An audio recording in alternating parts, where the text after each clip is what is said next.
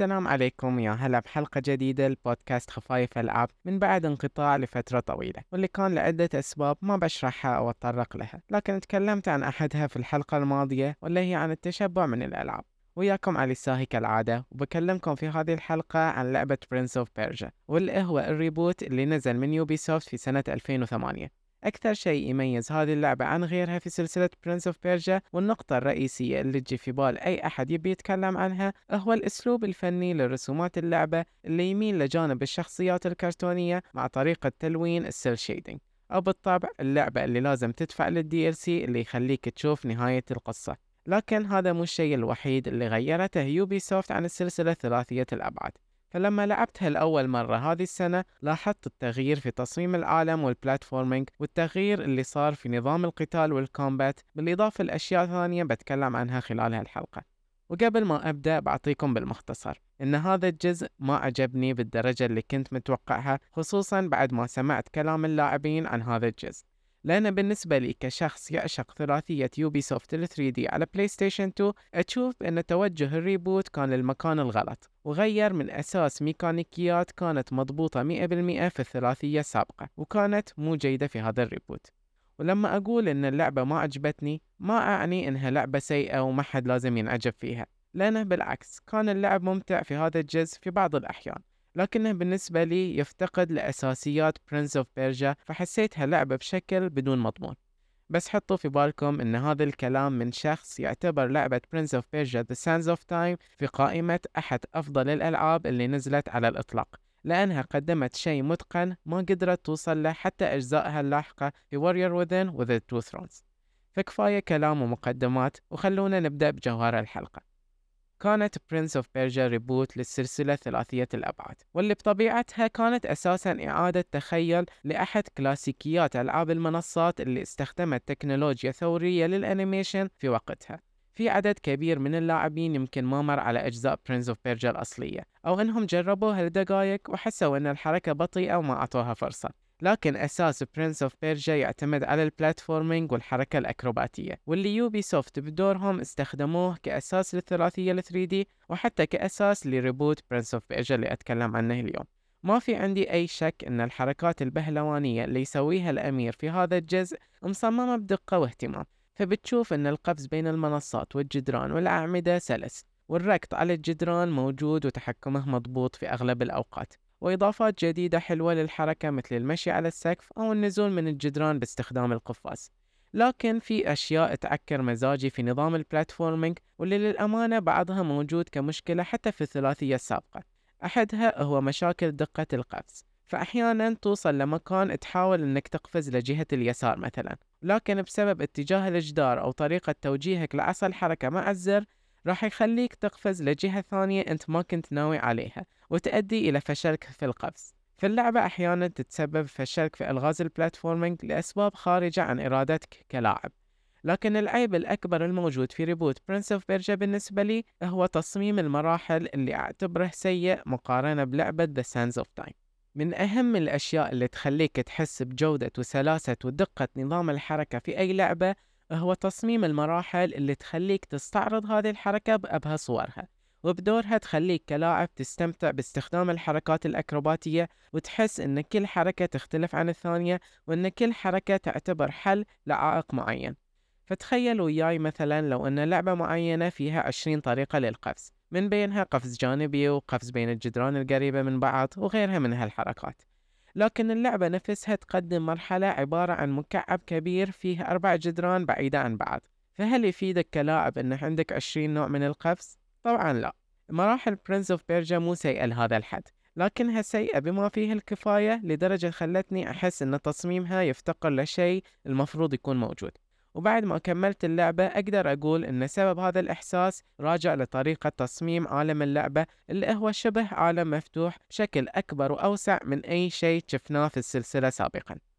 شيء غريب بالنسبة لي أن شركة Ubisoft معروفة بألعابها اللي توفر أضخم العوالم المفتوحة وفي نفس الوقت هو الشيء اللي هم الأفشل في تقديمه في أغلب ألعابهم اللي لعبتها طبعا Ubisoft ما كانت دائما بهذه الطريقة لكن شد انتباهي ملاحظتي لهذا الشيء في لعبة Prince of Persia خصوصا لما أقارنها بلعبة The Sands of Time فليش أقول أن تصميم العالم الشبه مفتوح من أكبر سلبيات reboot Prince of Persia؟ ببساطة واختصار لأن العالم المفتوح ما فيه نفس درجة الإتقان والاهتمام بالتفاصيل مقارنة بلما تصمم مرحلة تحط فيها كل العوائق والألغاز بشكل متعمد. الريبوت فيه أربع مراحل كبيرة مرتبطة بمناطق صغيرة توصل كل منطقتين مع بعض. لكن هذه المراحل الكبيرة مو مفتوحة لك بالكامل من بداية اللعبة فعليك إنك تخلص أجزاء صغيرة من الأربع مراحل بحريتك كلاعب بالترتيب اللي تبغيه. عشان تحصل مزايا إضافية تشتريها بحرية في الترتيب عشان تفتح أجزاء أكثر من المرحلة نفسها. هذا النظام ما عجبني في Prince of Persia مع إنه يعجبني كالأسلوب الأساسي حق ألعاب ال Metroidvania أحس الحرية في النظام والترتيب يخرب على تصميم اللعبة. مقارنة لو أنه كان نظام تقدم خطي يفتح لك مزايا جديدة تستخدمها مباشرة بعد ما توصل لنقطة معينة من اللعبة.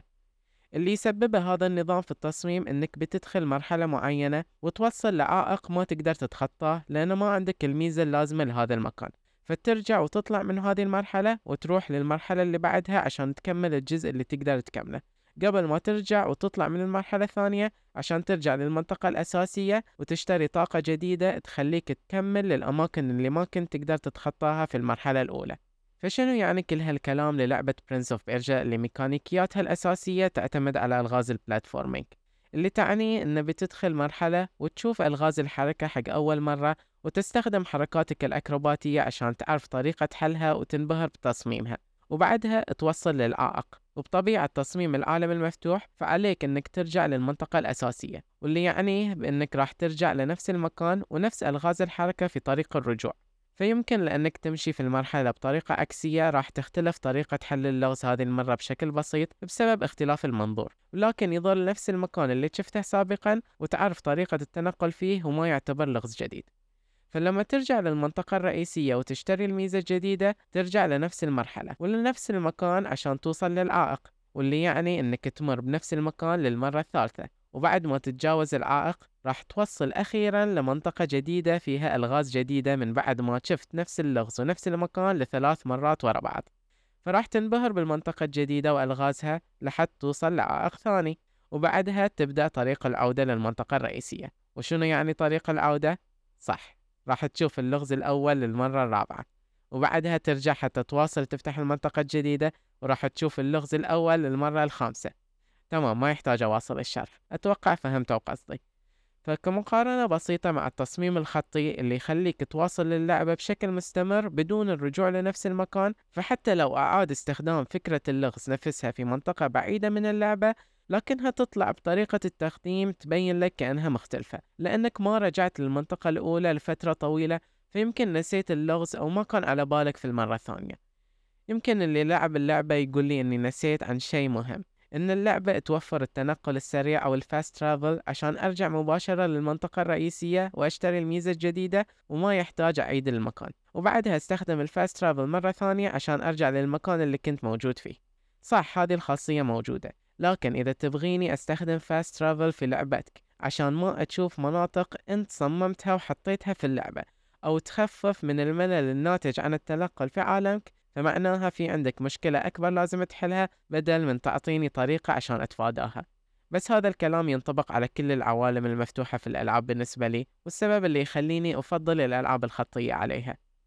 أتمنى أني بينت لكم ليش ما أحب المراحل في Prince of Persia ببساطة لأني أشوف الألغاز متقنة للمرة الأولى لكن مع تكرار نفس المكان لأكثر من ست مرات يخليني أكره التصميم الشبه مفتوح ويخليني أكره العائق حتى لو كان مبهر لأول مرة. وما يساعد اللعبة أن بسبب تنقلك بين هذه المراحل الأربع راح تشوف مناطق مشابهة. فنفس طريقة استخدام الركض على الجدران والقفز إلى عمود وبعدها القفز إلى المكان الجديد تشوفها أكثر من مرة بمناطق مختلفة من العالم لكن بتصميم شكلي مختلف فيزيد على التكرار أكثر.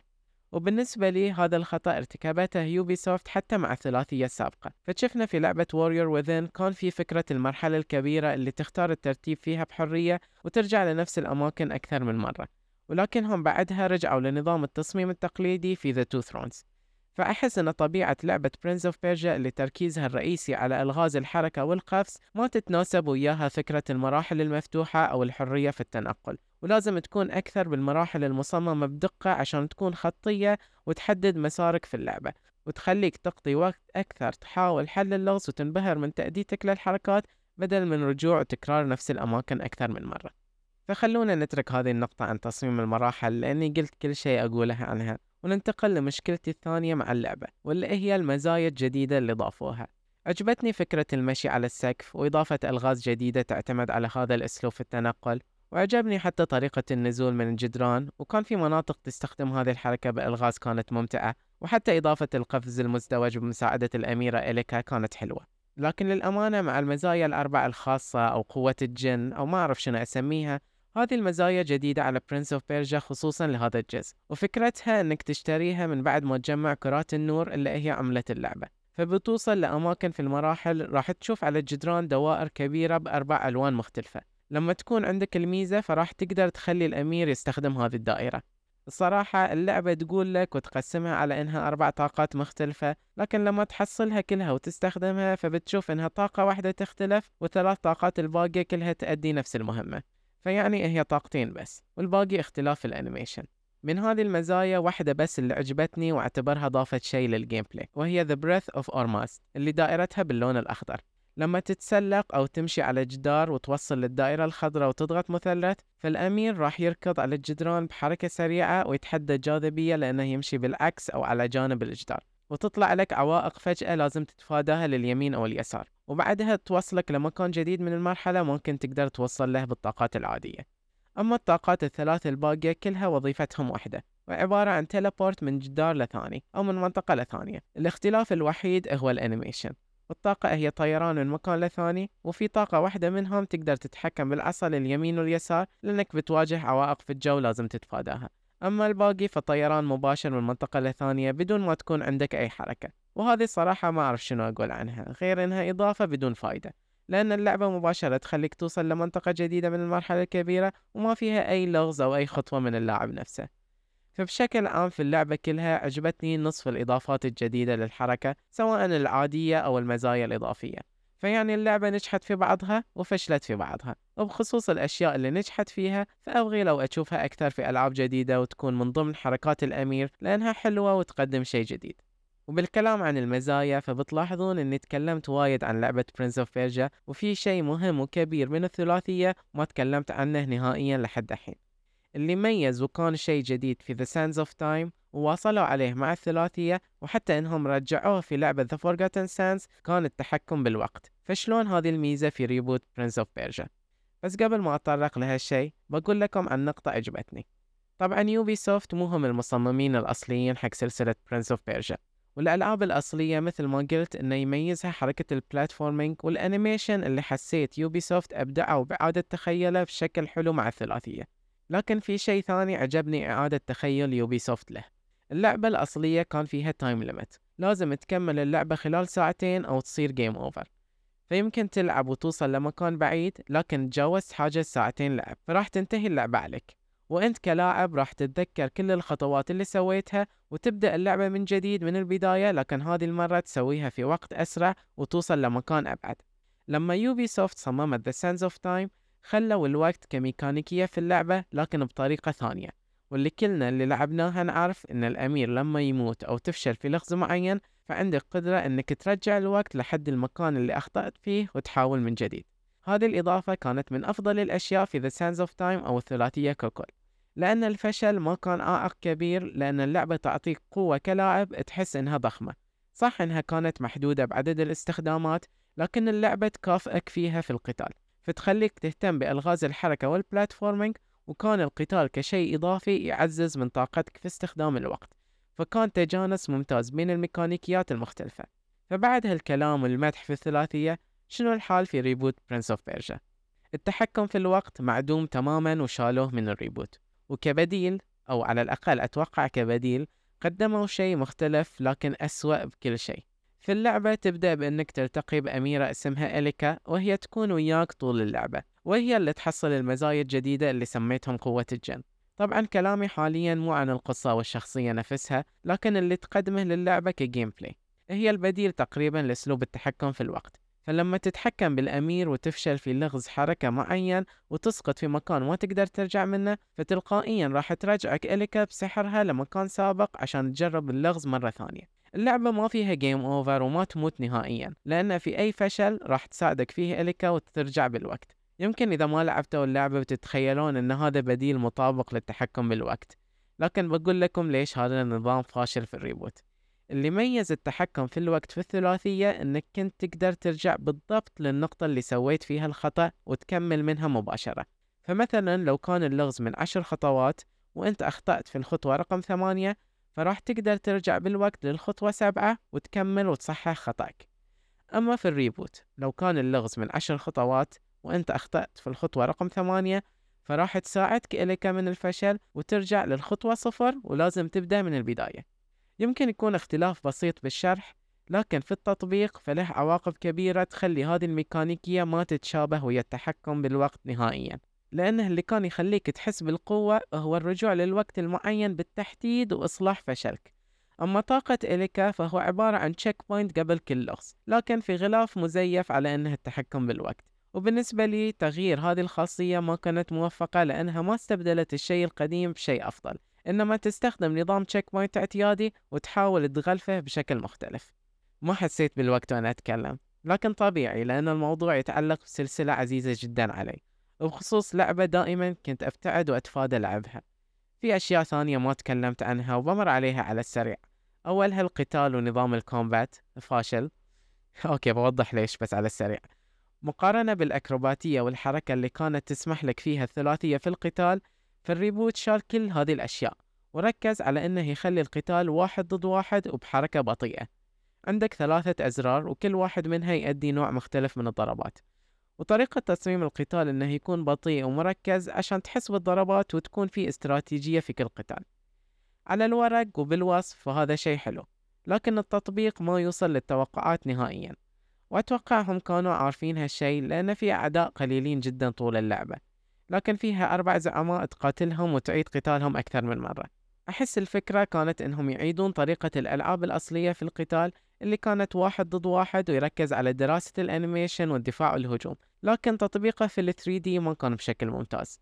والصد وال perfect block ما فيه إحساس بالقوة فككل ما عجبني تطبيق القتال لكن تعجبني الفكرة. يمكن لو صمموا اللعبة في جيل بلاي ستيشن 4 مع خبرة واقتباس من ألعاب ثانية كانت بتطلع بشكل أفضل لأن الفكرة موجودة لكن التطبيق فاشل. وعلى السريع في القصة والشخصيات والعوالم فحبيتها كشيء جديد ومنفصل عن الثلاثية وإن كانت شخصية الأمير في هذه اللعبة أسوأ من الأمير في The Sands of Time بس ما أمانعها كشيء جانبي. والقصة بشكل عام في عالم خيالي يناسب مع طبيعة Prince of Persia المناطق نفسها حلوة خصوصا مع التوجه الفني اللي لحد اليوم مع أني لعبتها على PS3 إلا أن شكلها جديد. طبعا الأداء ما كان دائما ثابت على الجهاز لكنه ما أثر على تجربتي. لكن نهاية اللعبة مثل ما أغلبكم يعرف أن القصة الأساسية انتهت بشكل غامض وبدون إجابات وبعدها باعت يوبي سوفت النهاية بشكل منفصل. لكن إذا بنتكلم عن القصة فحتى نهاية ال DLC ما يجاوب على أي أسئلة ويفتح المجال لجزء مكمل. فأحس أنها كانت خطتها من البداية أن هذا ال reboot يكون حق أكثر من جزء. صح أن نهاية ال DLC تعطيك خاتمة مرضية أكثر من نهاية اللعبة الأصلية لكنه مو سبب تشتري الإضافة عشانه.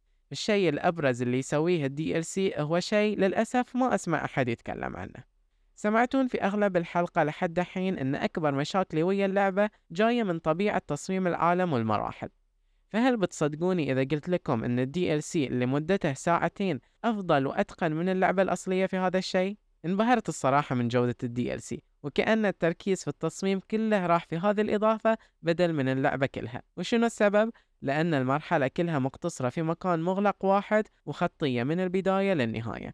والإضافة تتوقع منك أنك لعبت اللعبة كلها وتعرف التحكم وتتقنه. ولهذا السبب فكل تصميم ألغاز الحركة مبني على هذا الشيء بأنك أنت خبير في التحكم والتنقل. وعشان هذا السبب تكون عندك ألغاز طويلة وصعبة تعتمد على تفكيرك في حلها وإتقانك لتوقيت القفز والمشي على الجدران. وتضيف بعض المزايا الإضافية من اللعبة الأصلية في وسطها بطريقة أفضل من كل استخدامات هذه المزايا في اللعبة الأصلية. ولأن المرحلة خطية فمعناها أنك ما بتشوف نفس اللغز ونفس المكان أكثر من مرة فما في إحساس بالتكرار. أبهرني تصميم المرحلة والألغاز في الإضافة لدرجة خلتني أستغرب أن ليش يوبي سوفت بما أن عندهم هذا الإتقان في تصميم مرحلة خطية قرروا يتوجهون لتصميم العالم الشبه مفتوح واللي ما كان ممتاز. عموما أنصح بال DLC بس عشان تشوفون شنو كان ممكن تقدمه هذه اللعبة لو كان فيه اهتمام بالتفاصيل لكل مرحلة بدل من محاولة ربطها بعالم مفتوح. عادة ما أتعمق في الشرح عن لعبة ما عجبتني لأني ما أحب أني أبرز سلبيات لعبة معينة وأفضل لو أني أتكلم عن تجارب حبيتها وأبغي أشارككم إياها. لكن الحال المختلف مع Prince of Persia لأن في جوانب معينة تطلع لي فيها إمكانيات هذه السلسلة لو أنها بس تلاقي الاهتمام المطلوب. ويمكن الحين بما أنكم تعرفون أني من عشاق سلسلة Prince of Persia فتبون تسمعون رأيي عن اللعبة الجديدة The Last Crown اللي أعلنوا عنها.